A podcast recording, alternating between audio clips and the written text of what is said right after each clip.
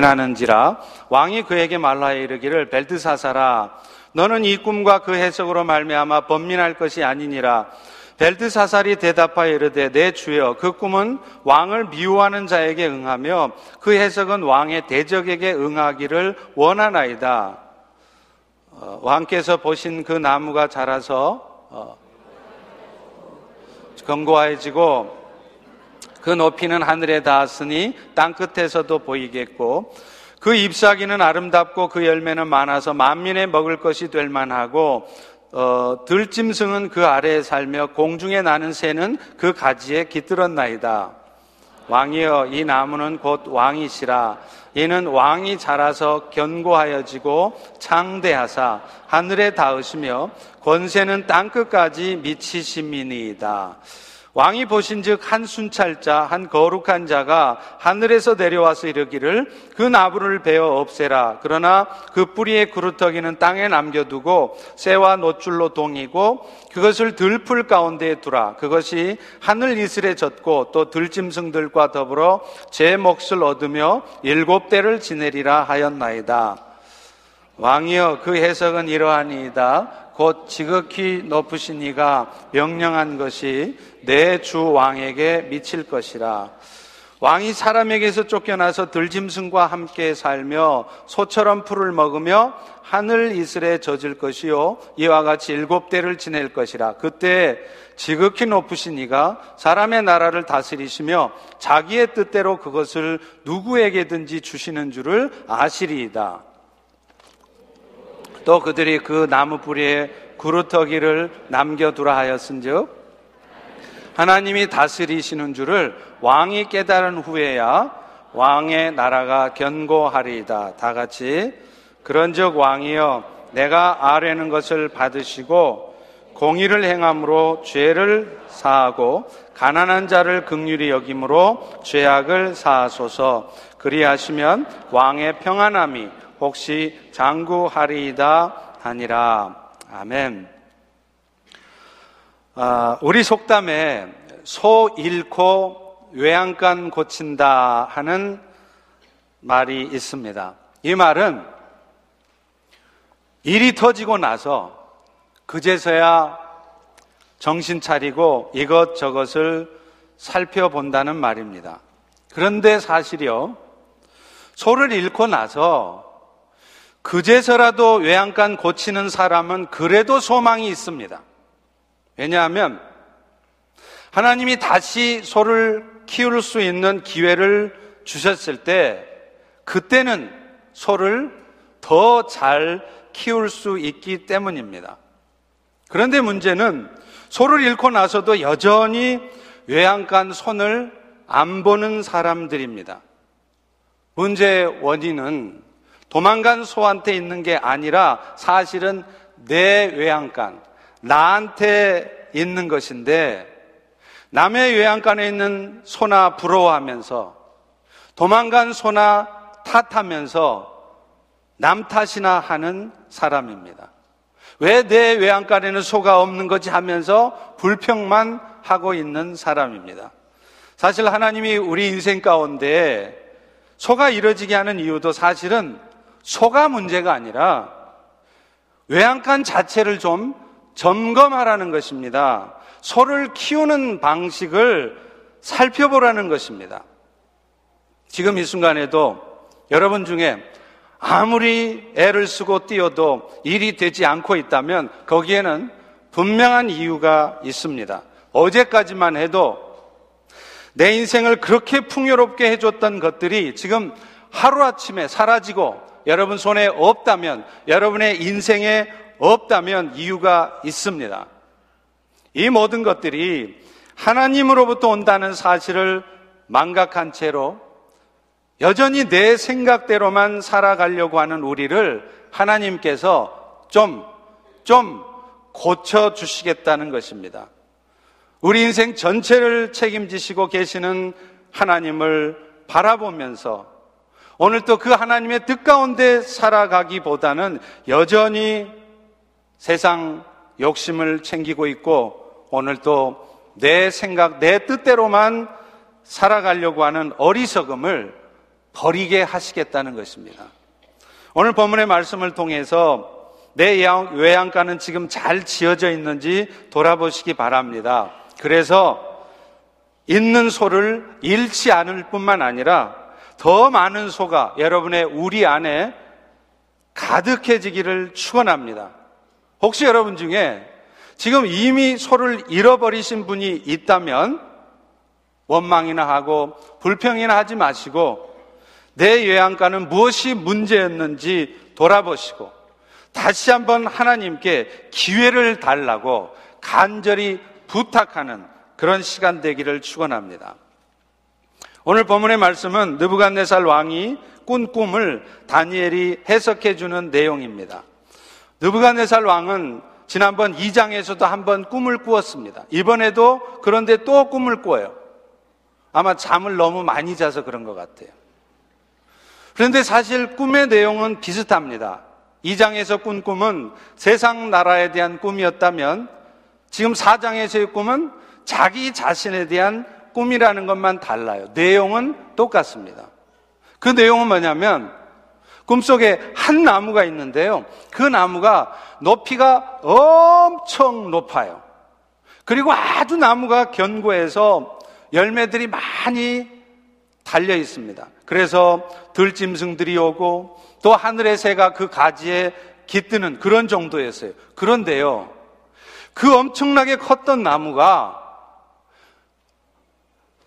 절대로 죽지 않을 것 같고 없어지지 않을 것 같던 그 엄청난 나무가 갑자기 하늘에서 내려온 한 순찰자에 의해서 미퉁이 채로 베어지는 꿈이었습니다. 그리고 그 컸던 나무는 한순간에 그루터기만 남겨진 채로 일곱 일회를 지내게 되는 그런 꿈이었습니다. 느부갓네살 왕은 이 이상한 꿈을 꾸고 이번에도 다니엘을 불러요. 그런데 다니엘이 그 꿈 이야기를 들으면서 깜짝 놀라는 거예요. 그러면서 19절 후반부에 말씀을 합니다.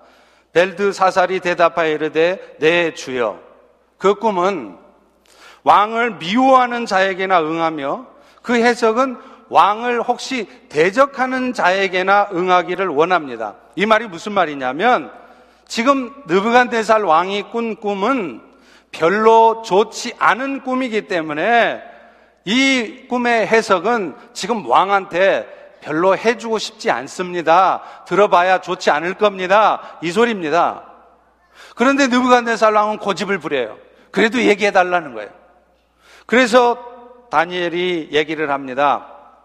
먼저 왕이 꿈에서 본 나무 견고하게 자라갔고 높이가 하늘에 닿고 그 열매가 많아서 만민이 먹을 정도가 되었던 그 나무, 그 나무는 바로 당신 느부갓네살 왕을 상징합니다. 그리고 그 나무처럼 왕은 그 권세가 땅 끝까지 미치게 될 것입니다. 22절의 말씀입니다. 왕이여 이 나무는 곧 왕이시라 이는 왕이 자라서 견고해지고 창대하사 하늘에 다 그 권세가 땅 끝까지 미치실 겁니다.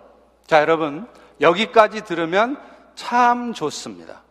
느부갓네살 왕이 아주 마음이 흡족해가지고 그래? 이렇게 좋아할 것 같아요. 그런데 그 다음이 문제예요.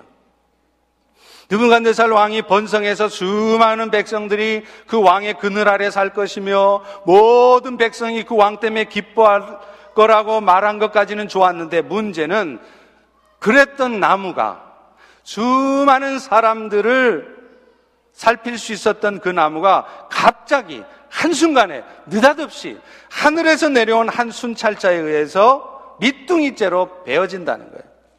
23절 전반부입니다. 왕이 보신 즉 한 순찰자, 한 거룩한 자가 하늘에서 내려와서 이르기를 그 나무를 베어 없애라. 여러분 여기서 말하는 한 순찰자라는 것은 누굴까요? 이 영어 성경에 보면 이 부분이 watchman이라고 되어 있습니다. 다시 말하면 세상의 일들을 감독하는 감독자라는 의미죠. 이 감독자는 아마도 성육신 하시기 전에 이 땅에 잠시 오셨던 예수 그리스도일 거예요. 그것은 그 뒤에 나오는 거룩한 자라는 표현을 통해서도 알 수 있습니다. 여러분, 거룩이라는 단어는요, 원래가 하나님 거예요. 우리 인간들은 절대 거룩을 가질 수가 없습니다. 그래서 구원이라는 것도 사실은 하나님만이 가지시는 그 거룩이 예수 그리스도를 통해서 우리에게 전가되어지는 것, 우리에게 전해지는 것, 이게 구원이란 말이에요. 그렇기 때문에 지금 하늘에서 내려온다고 하는 한 순찰자, 그 거룩한 자라는 것은 말할 것도 없이 우리에게 거룩을 가져다 주시는 예수 그리스도 그분이십니다. 그런데, 그런데 그 감독자가 와서 말하기를 그렇게도 번성했던 큰 나무를 밑둥이까지 베버리라는 거예요. 이 말씀은 느부갓네살 왕의 번성함이 하루아침에 사라질 것들을 말하는 것입니다. 그리고 그 결과로 느부갓네살 왕은 하늘 이슬에 젖고 들심순과 같이 유리하며 살아가게 될 것을 말씀을 하는 거예요.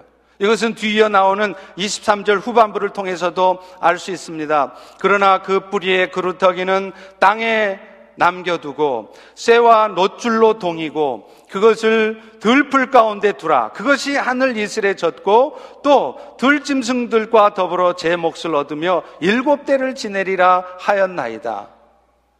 실제로 느부갓네살 왕은요. 이 다니엘이 해석한 대로 하나님께서 다니엘을 통해 말씀하신 대로 그렇게 엄청나고 그렇게 번성했던 삶이 한순간에 사라지면서 정신병을 얻어서 왕위에서 쫓겨나게 되는 거예요. 오늘 본문의 말씀처럼 어제까지 그렇게 권세를 부리면서 온 세상이 다 자기 것인 것처럼 그렇게 살았던 왕이 한순간에 하루아침에 그 권좌를 다 빼앗기고 들에 나가 있는 소처럼 그렇게 들풀이나 먹으면서 정신병을 얻어서 7년 동안을 광야에서 유리하게 되었다는 것입니다. 오늘 본문 24절이 바로 그런 것임을 우리에게 말해주잖아요. 왕이여 그 해석은 이러하니다. 곧 지극히 높으신 이가 명령한 것이 내 주 왕에게 미칠 것이라. 왕은 이제 사람에게 쫓겨나서 들 짐승과 함께 살며 소처럼 풀을 먹으며 하늘 이슬에 젖을 것이요 이와 같이 일곱 대를 지낼 것이라. 여러분, 느부갓네살 왕은요. 모든 것이 잘 나갈 때는 이 잘 나가는 인생, 모든 게 다 잘 되는 인생, 이것이 하나님께서 하시는 일이라는 것. 하나님께서를 세상 나라를 다스리는 가운데 오늘 나에게도 있게 된 일이라는 것을 온전히 알지 못했습니다. 사실 느부갓네살 왕은요 이미 앞서서 2장과 3장의 사건을 통해서도 하나님이 어떤 분이신가를 이미 경험한 사람이에요. 그런데 그런 엄청난 역사를 경험했으면서도 느부갓네살 왕은요 까마득히 잊어먹어요. 그러고서는 또 다시 자신의 능력을 의지하고 자기 힘으로 인생을 살아가려 하면서 하나님의 존재를 하나님의 능력을 인정하지 않아요. 30절에 보십시오.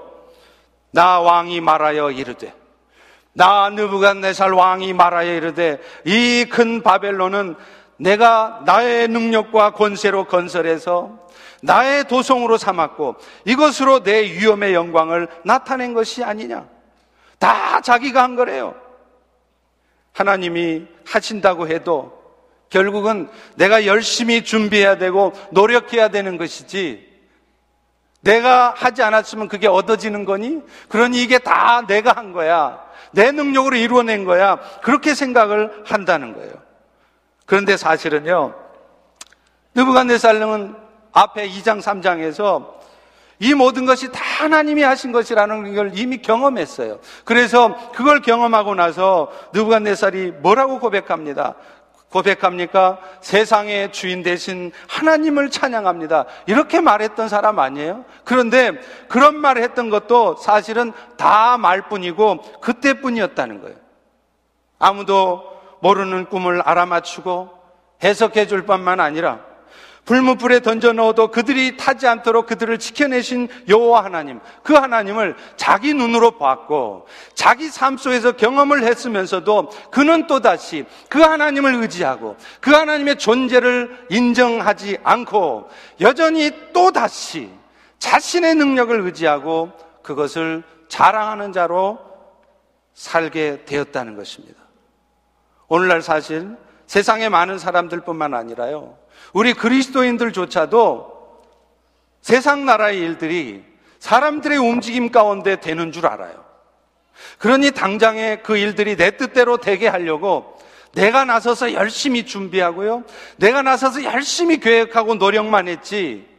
이것이 하나님이 해주셔야 된다는 것은 인정하지 않습니다. 그러니까 하나님 앞에 나아가서 그 일을 시작할 때부터 또 그 일이 진행되는 과정 속에서도 하나님, 이게 하나님의 뜻에 맞습니까? 하나님이 도와주시지 않으면 이 일은 내가 아무리 노력해도 안 되는 겁니다. 그러니 제발 도와주세요. 이렇게 하나님 앞에 나아가서 구하지를 않습니다. 그리고 나서 그러다가 정말 막상 내가 노력한 결과대로 어떤 결과가 주어져 보세요. 그러면 말로는 하나님이 하셨다고 합니다. 할렐루야 하나님 찬양합니다 합니다. 그러나 그러면서도 은근히 자기 마음 속에는 자기도 모르는 사이에 이게 자기가 한 것처럼 생각이 돼요. 자기가 열심히 노력했고 자신의 능력으로 한 것처럼 생각이 된다는 것입니다. 그리고 그런 사람들은 필시 하나님이 주신 그 결과에 대해서 하나님이 주신 그 축복들을 가지고 어떻게 하면 하나님이 기뻐하시는 일을 할까? 그런 생각을 하는 게 아니라 이제 이것들을 가지고 어떻게 하면 더 많이 얻을 수 있을까? 이것들을 가지고 내가 어떻게 하면 더 높이 올라갈 수 있을까? 그것만을 고민한다는 거예요. 그러다가, 그러다가 어느 순간 결국은 망하게 되는 것입니다. 소 잃고 외양간 고치는 것이죠. 사실 말이 그렇지요. 세상 나라의 일들이 사실은 하나님이 하시는 일들입니다. 전문가들이 나와서 요즘 국제 정세가 어떻고 한국 경제가 미국 경제가 어떻고 하면 제법 그럴듯해 보입니다.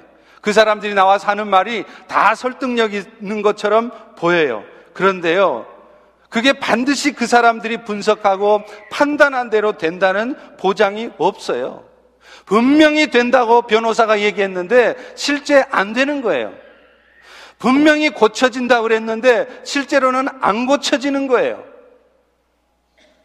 그래서 하나님은요, 이 모든 것들이 결국은 하나님이 하시는 일이라는 것을 알게 하기 위해서라도 오늘 우리의 삶에도 어느 날 갑자기 한순간에 모든 것이 무너지게 하시는 겁니다. 아무리 내가 애를 쓰고 수고해도 원하는 만큼의 결과가 도무지 나오지를 않게 하는 거예요. 이 모든 것들이 하나님이 다스리는 것이고 하나님이 하신다는 것을 알게 하려고 하신 일들이죠. 그런데 안타깝게도요, 어떤 사람들은 그런 상황을 경험하고서도 지금 이 순간에도 그런 과정을 겪고 있으면서도 여전히 세상의 힘에 의지가 하나 자기의 생각, 자기의 고집 가운데 갇혀 사는 거예요. 뻔히 그런 줄 알면서도 고집을 피우는 것입니다. 소를 잃었으면서도 여전히 외양간을 고치려고 하지를 않는 겁니다. 여러분, 지금 느부갓네살 왕도요. 다니엘이 그런 예언을 해 주었으면 그 말을 새겨 들었어야 돼요. 기분 나쁘더라도 마음에 안 들더라도 그 말을 하나님이 하신 말로 듣고 받아들였어야 됩니다. 그런데 그는 그것을 새겨 듣지 않았습니다. 결국 어떻게 됐습니까? 다니엘의 예언대로 그 지경이 되고 말았고 그리고 그렇게 되고 나서야 비로소 그 사실을 깨닫습니다. 25절 후반부입니다. 그때 지극히 높으신 이가 사람의 나라를 다스리시며 자기의 뜻대로 그것을 누구에게든지 주시는 줄을 아시리이다. 내 뜻대로 되는 거 아무것도 없구나. 결국에는 하나님께서 당신이 원하는 사람에게 당신이 원하는 대로 주시고 하시는 일이구나. 그걸 알게 되었다는 거예요. 사랑하는 성도 여러분. 오늘 여러분 중에도 혹시 여러분의 생각대로 인생을 살려 하다가 결국에는 아무것도 이루지 못하고 어려움 가운데 있는 분들이 혹시 계십니까? 제가 단언코 말씀드리겠는데 지금 여러분이 현재 처한 그 상황은 여러분의 노력이 부족해서가 절대 아닙니다. 여러분이 주의하지 않아서 그런 것이 아닙니다. 어쩌면 반대로 여러분이 너무 많은 노력을 하고 있기 때문에 그런 결과가 왔을 수도 있습니다. 결국은 하나님께서 이 세상 나라의 일들과 내 삶의 생사화복을 주관하신다는 것을 인정하지 않기에 그렇게도 열심히 일했고 그리고 그 가운데 오늘의 결과가 여러분 인생에 와 있는지도 모른다는 것입니다. 그렇다면 여러분이 혹시 이런 인생의 질곡 가운데 있다면 혹시 여러분이 앞으로 그런 인생의 어려움 가운데 처할 위기에 있다면 여러분이 하셔야 될 일은 뭡니까? 더 이상 실망하고 하나님 믿어봐야 아무 쓸데없는 것이구나 하고 탄식할 것이 아닙니다. 내가 온전히 하나님을 의식하지 못하고 여전히 내 힘으로 인생을 살려 했구나 하고 자신을 돌아보는 것이 먼저입니다. 그러면, 그러면 세상 다스는 일들이 하나님께서 하시는 것을 깨닫고 이제 하나님께로 우리의 삶을 돌이키는 여러분의 삶을 하나님께서 그 즉시로 회복시켜 주실 것입니다. 오늘 본문에도 사실은 하나님께서 나무를 베되 그루터기를 남겨놓으라고 하셨지 않습니까? 26절의 말씀을 같이 읽어봅니다. 시작. 그 나무 뿌리에 그루터기를 남겨두라 하였은 즉 하나님이 다스리는 줄을 왕이 깨달은 후에야 왕의 나라가 견고하리이다. 여기서 그루터기를 남겨두라 하신 말씀의 의미가 뭘까요? 이 말씀 역시 궁극적으로는 예수님이 다시 오셔서 이 세상을 심판하시고 그래서 이 세상을 다 없앤다 할지라도 예수 그리스도의 은혜를 입은 여러분들은 그루터기로 남겨놓으시겠다는 거예요. 그러나 이 말씀 역시 1차적으로는 그리스도의 은혜를 입은 성도들은 결코, 결코 끝까지 멸망하도록 하지 않으시겠다는 것입니다. 언젠가, 언젠가 이 모든 일들이 하나님이 하신 것이라는 것을 깨닫게 된 날이 올 때, 그때가 되면 여러분들의 삶을 여러분들을 다시 회복시키고 여러분들을 다시 살리시겠다는 것입니다. 오늘날 우리의 삶에 있어서도요, 우리의 삶이 결국 견고해지는 때는 하나님께서 이 세상 나라를, 내 삶을 다스리신다는 것을 확실히 깨달을 때입니다. 그것을 확실히 깨달았기 때문에 오늘 내 삶에 어떤 형편이 있고 어떤 상황이 있어도 그것 때문에 불평이나 하고 분노만 하고 염려만 하는 것이 아니라 그런 상황 속에서도 겸손하게 나를 돌아보며 내 외양간을 고치려 할 때 그럴 때 여러분의 삶을 회복되어지고 견고해지는 겁니다. 내가 뭔가를 위해서 더 철저히 준비하고 내가 준비가 부족했나 보다. 내가 노력을 덜 했나 보다 하고 세상 지식을 더 많이 쌓으려고 할 때 여러분의 인생이 견고해지는 것이 아니라 이 모든 일들이 결국은 하나님이 하시는 거였구나 인정하고 그래서 하나님께 나의 삶을 또 내 앞길을 맡겨드릴 때 비로소 여러분의 인생이 그 순간서부터 견고해지는 것입니다.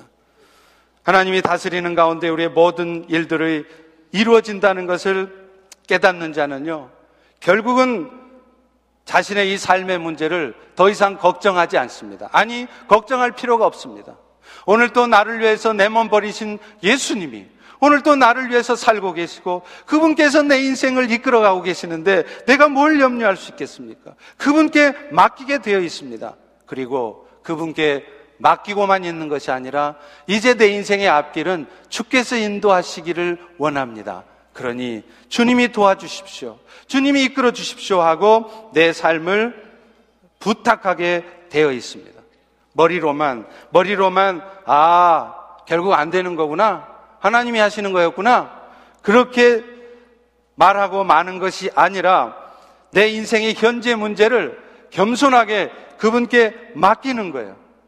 더 이상 인생의 문제 때문에 염려하고 미래를 두려워하는 것이 아니라 하나님께서 최선의 것으로 이끄실 것을 믿어드리는 것입니다. 그럴 때, 그럴 때 놀랍게 여러분의 풀려지지 않았던 삶의 문제가 해결되어지고 삶이 회복되는 것입니다.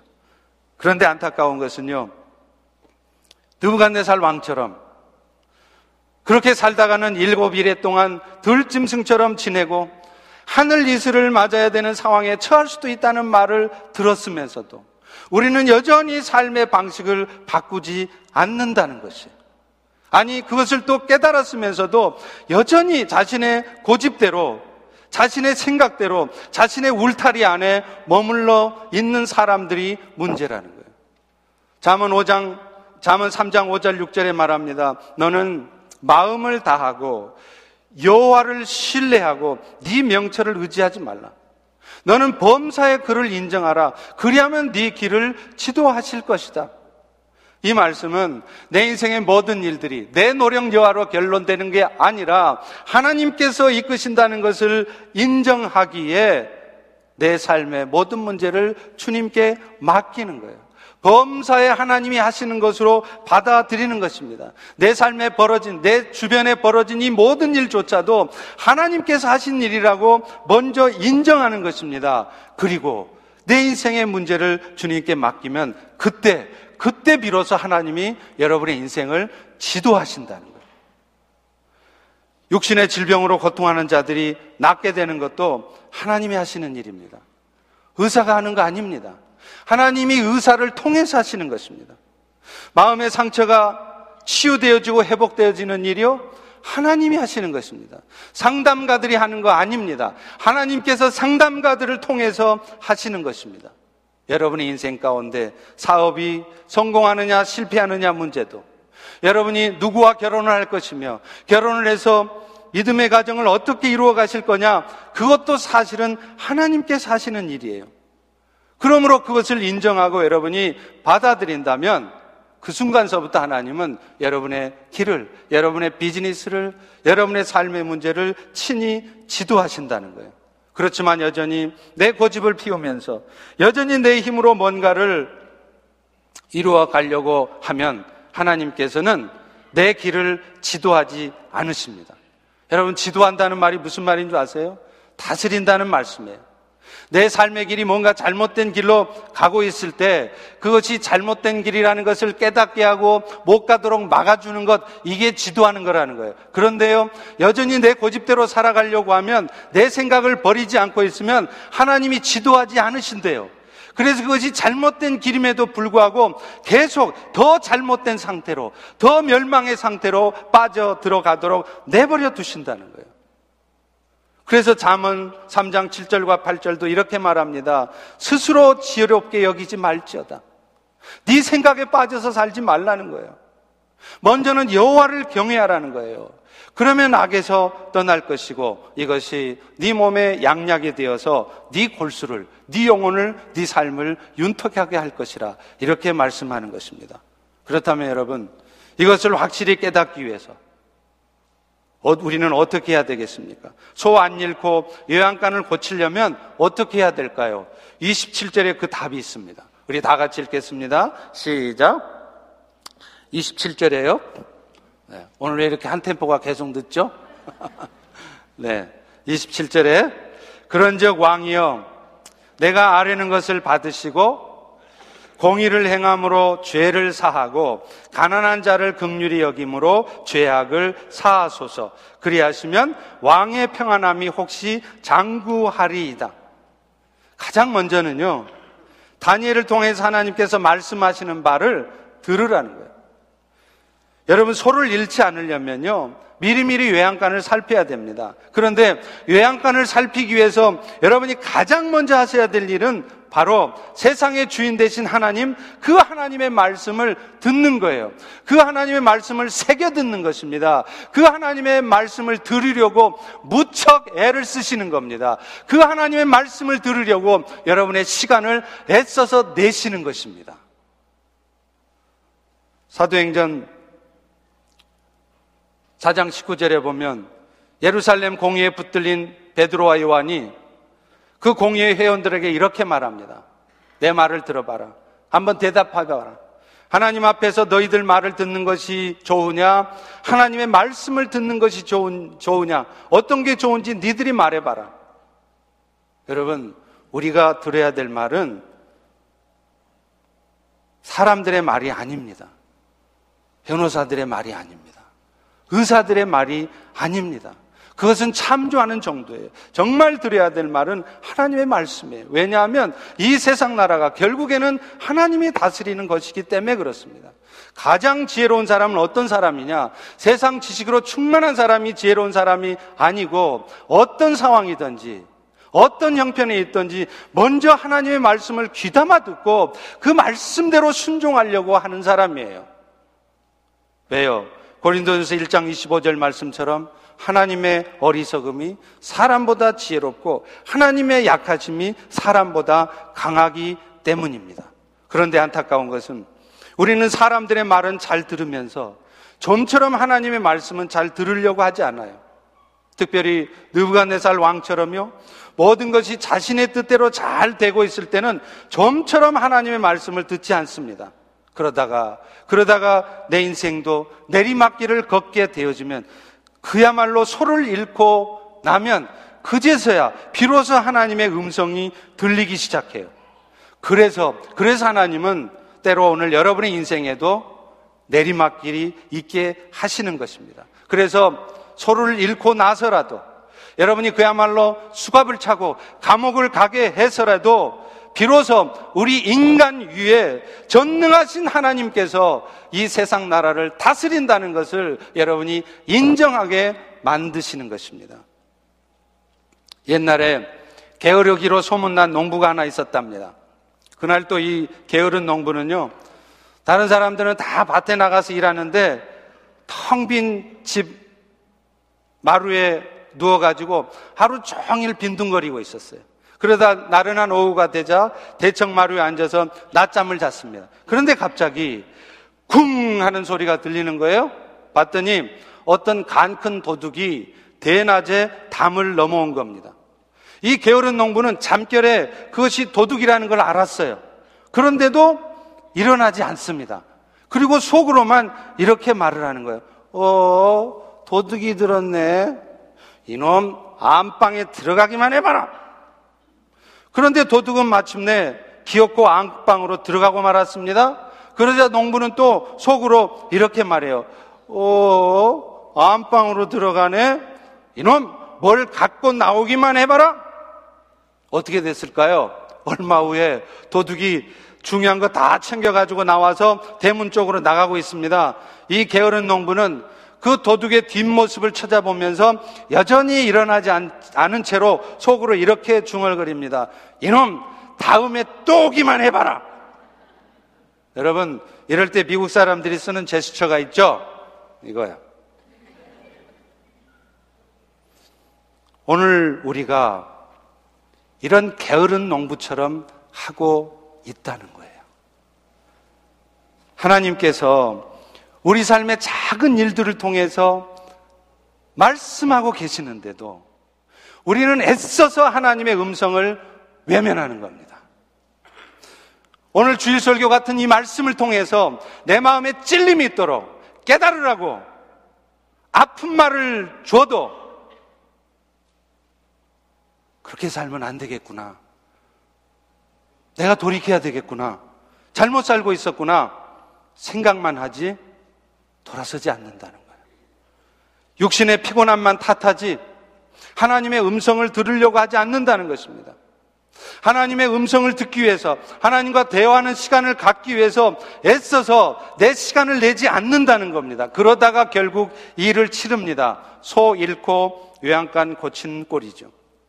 여러분, 하나님의 아들이신 예수님도 육신을 입고 오셨기 때문에 우리와 똑같이 여러분과 똑같이 배고프고요 피곤하셨어요. 그런데 그 예수님은 그 전날 밤 늦게까지 일하시느라고 무척 피곤하셨지만 그 다음 날 새벽 아침 일찍 일어나서 한적한 곳에 가서 기도하셨습니다.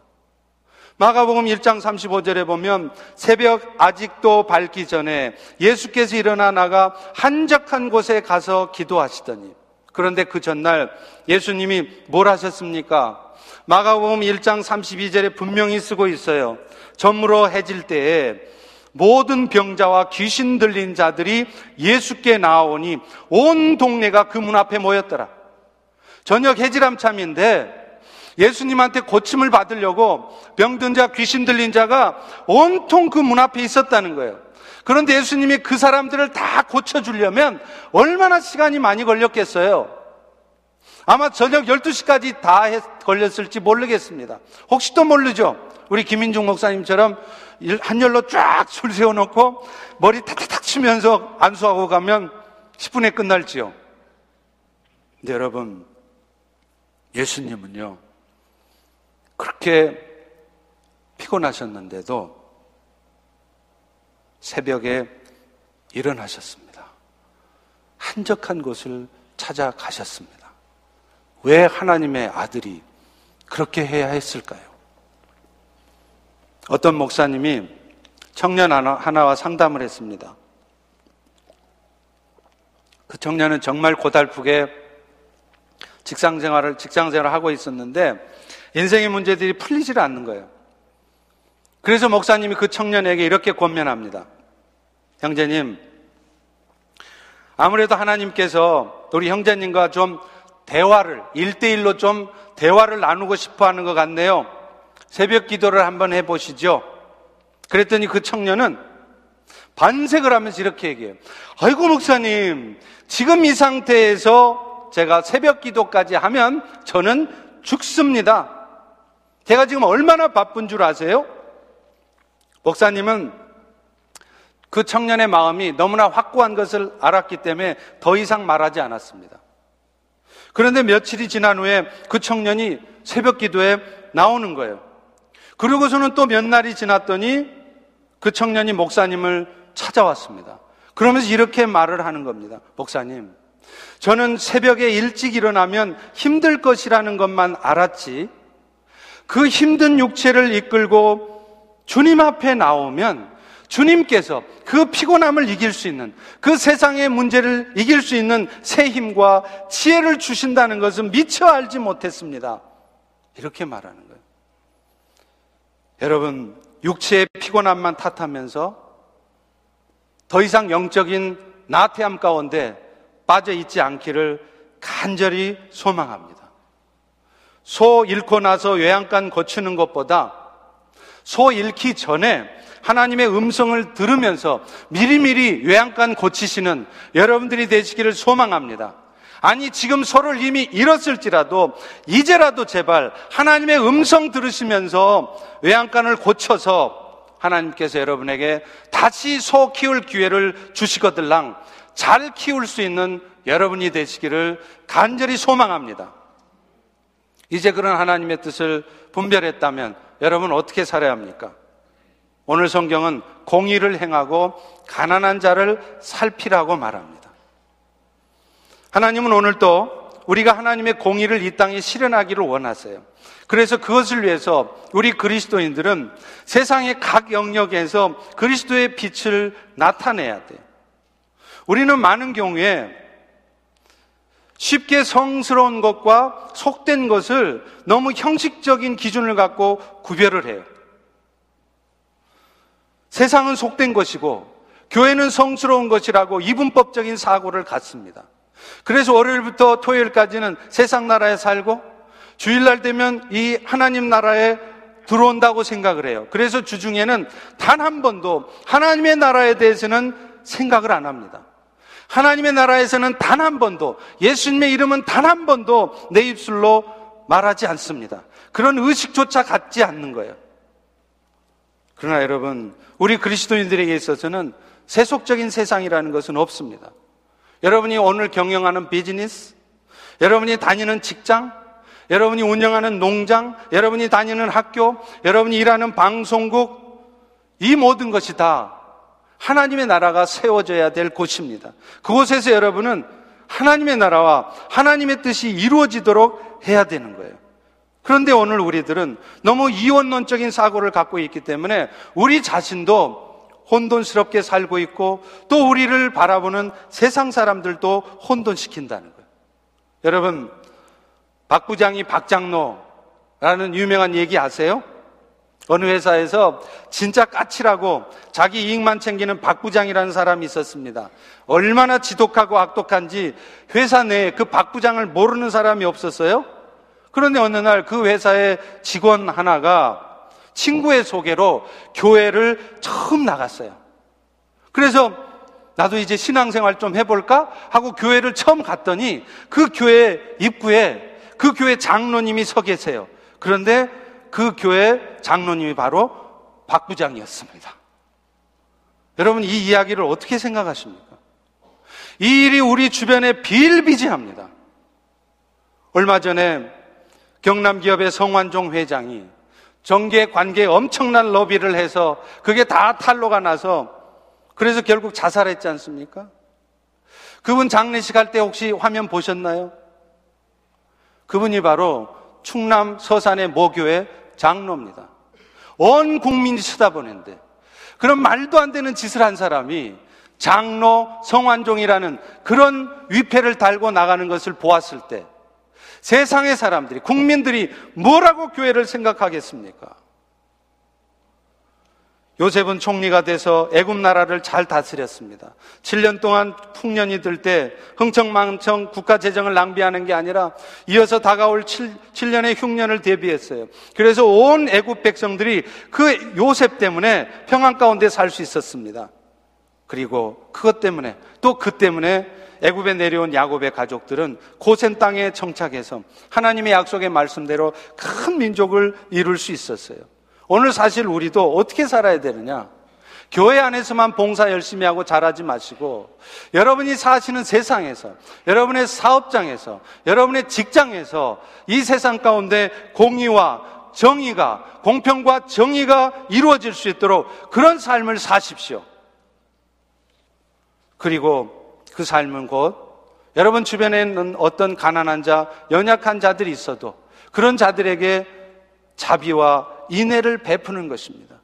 하나님 오늘 또 우리에게 남보다 뛰어난 달란트를 주셨다면 남보다 더 많이 벌게 하시고 여러분들을 남보다 더 높이 올라가게 하셨다면 그렇게 하신 이유가 뭐라고 생각하세요? 결국에는 하나님의 말씀을 쫓아서 이 세상을 향해 인애를 베풀라는 거예요. 마태복음 16장 6장 19, 20절에 이렇게 말씀합니다. 너희를 위해서 보물을 땅에 쌓아두지 말라. 거기는 좀과 동록이 해하며 도둑이 구멍을 뚫고 도둑질하느니라. 오직 너희를 위해서 네 자신을 위해서 보물을 하늘에 쌓아두라. 거기는 도둑이 구멍을 뚫지도 못하고 도둑질도 못한다. 바로 200년 전에 그 유명한 요한 웨슬레가 썼던 돈의 사용이라는 책이 있습니다. 거기에 그래서 요한 에슬레는 오늘 우리에게도 필요한 충고를 하고 있어요. 당신이 할 수 있는 한 최대한 돈을 벌어라. 당신이 할 수 있는 한 최대한 그리고 저축해라. 그리고 당신이 할 수 있는 한 최대한 다른 사람들에게 그 돈을 사용하라. 여러분 한동대학교에 가면은요 한국의 학교 입구에 이런 글귀가 써 있다고 합니다. 공부해서 남주자. 여러분이 여러분 자녀들에게 공부 열심히 하라고 할 때 뭐라 그래요? 야, 이놈아, 공부해서 남 주냐? 다네 좋으라고 하는 짓 아니야. 그러니까 공부 좀 열심히 해. 그러잖아요. 한동대학교는 뭐라고 가르치는 줄 아세요? 공부해서 남 주냐가 아니라 공부해서 남 주자. 오늘 우리가 열심히 비즈니스에서 돈 벌어야 되는 이유가 뭐냐? 열심히 벌어서 남 주자는 거예요. 하나님은 그런 사람들에게는 땅에 쌓을 곳이 없도록 더 많이 부어 주십니다. 하나님이 주신 것들을 여러분 패스 잘해야 돼요. 배구도요, 패스 잘못하면 죽습니다. 배구하는데 나한테 공이 왔다고, 좋은 공 왔다고, 그거 한번 덥석 안아보세요. 어떻게 됩니까? 그냥 죽습니다. 얼른 띄워야 돼요. 토스를 하든지, 다른 사람에게 패스를 해야 됩니다. 하나님이 나에게 이거 주신 이유는 뭘까? 내 주변에 어려운 자들은 없나? 이것이 필요한 곳은 없을까? 세상 필요한 곳에 잘 패스를 하잖아요? 그러면 하나님은 계속 계속 공을 주세요. 그런데 어떻게 하나 보려고 한번 공을 딱 줬더니 그 즉시 꽉 껴안아 버려요. 그러면 하나님은 그 다음에는 그분에게는 공을 다시는 주시지 않습니다. 그리고 본인은 그것 때문에 죽습니다. 우리 다 같이 한번 따라서 해보겠습니다. 패스 잘 합시다. 공부해서 남주냐? 가 아니라 공부해서 남주자. 사랑하는 성도 여러분, 소 잃고 나서 외양간 고치지 마시고 소 잃기 전에 미리미리 외양간 고쳐서 소 잃지 마시고 여러분의 외양간에 더 많은 소가 있게 되기를 간절히 축원합니다. 우리 이 시간 일어나셔서 같이 한번 찬양하겠습니다. 우리 마지막 날에 성령을 부어 주신대요.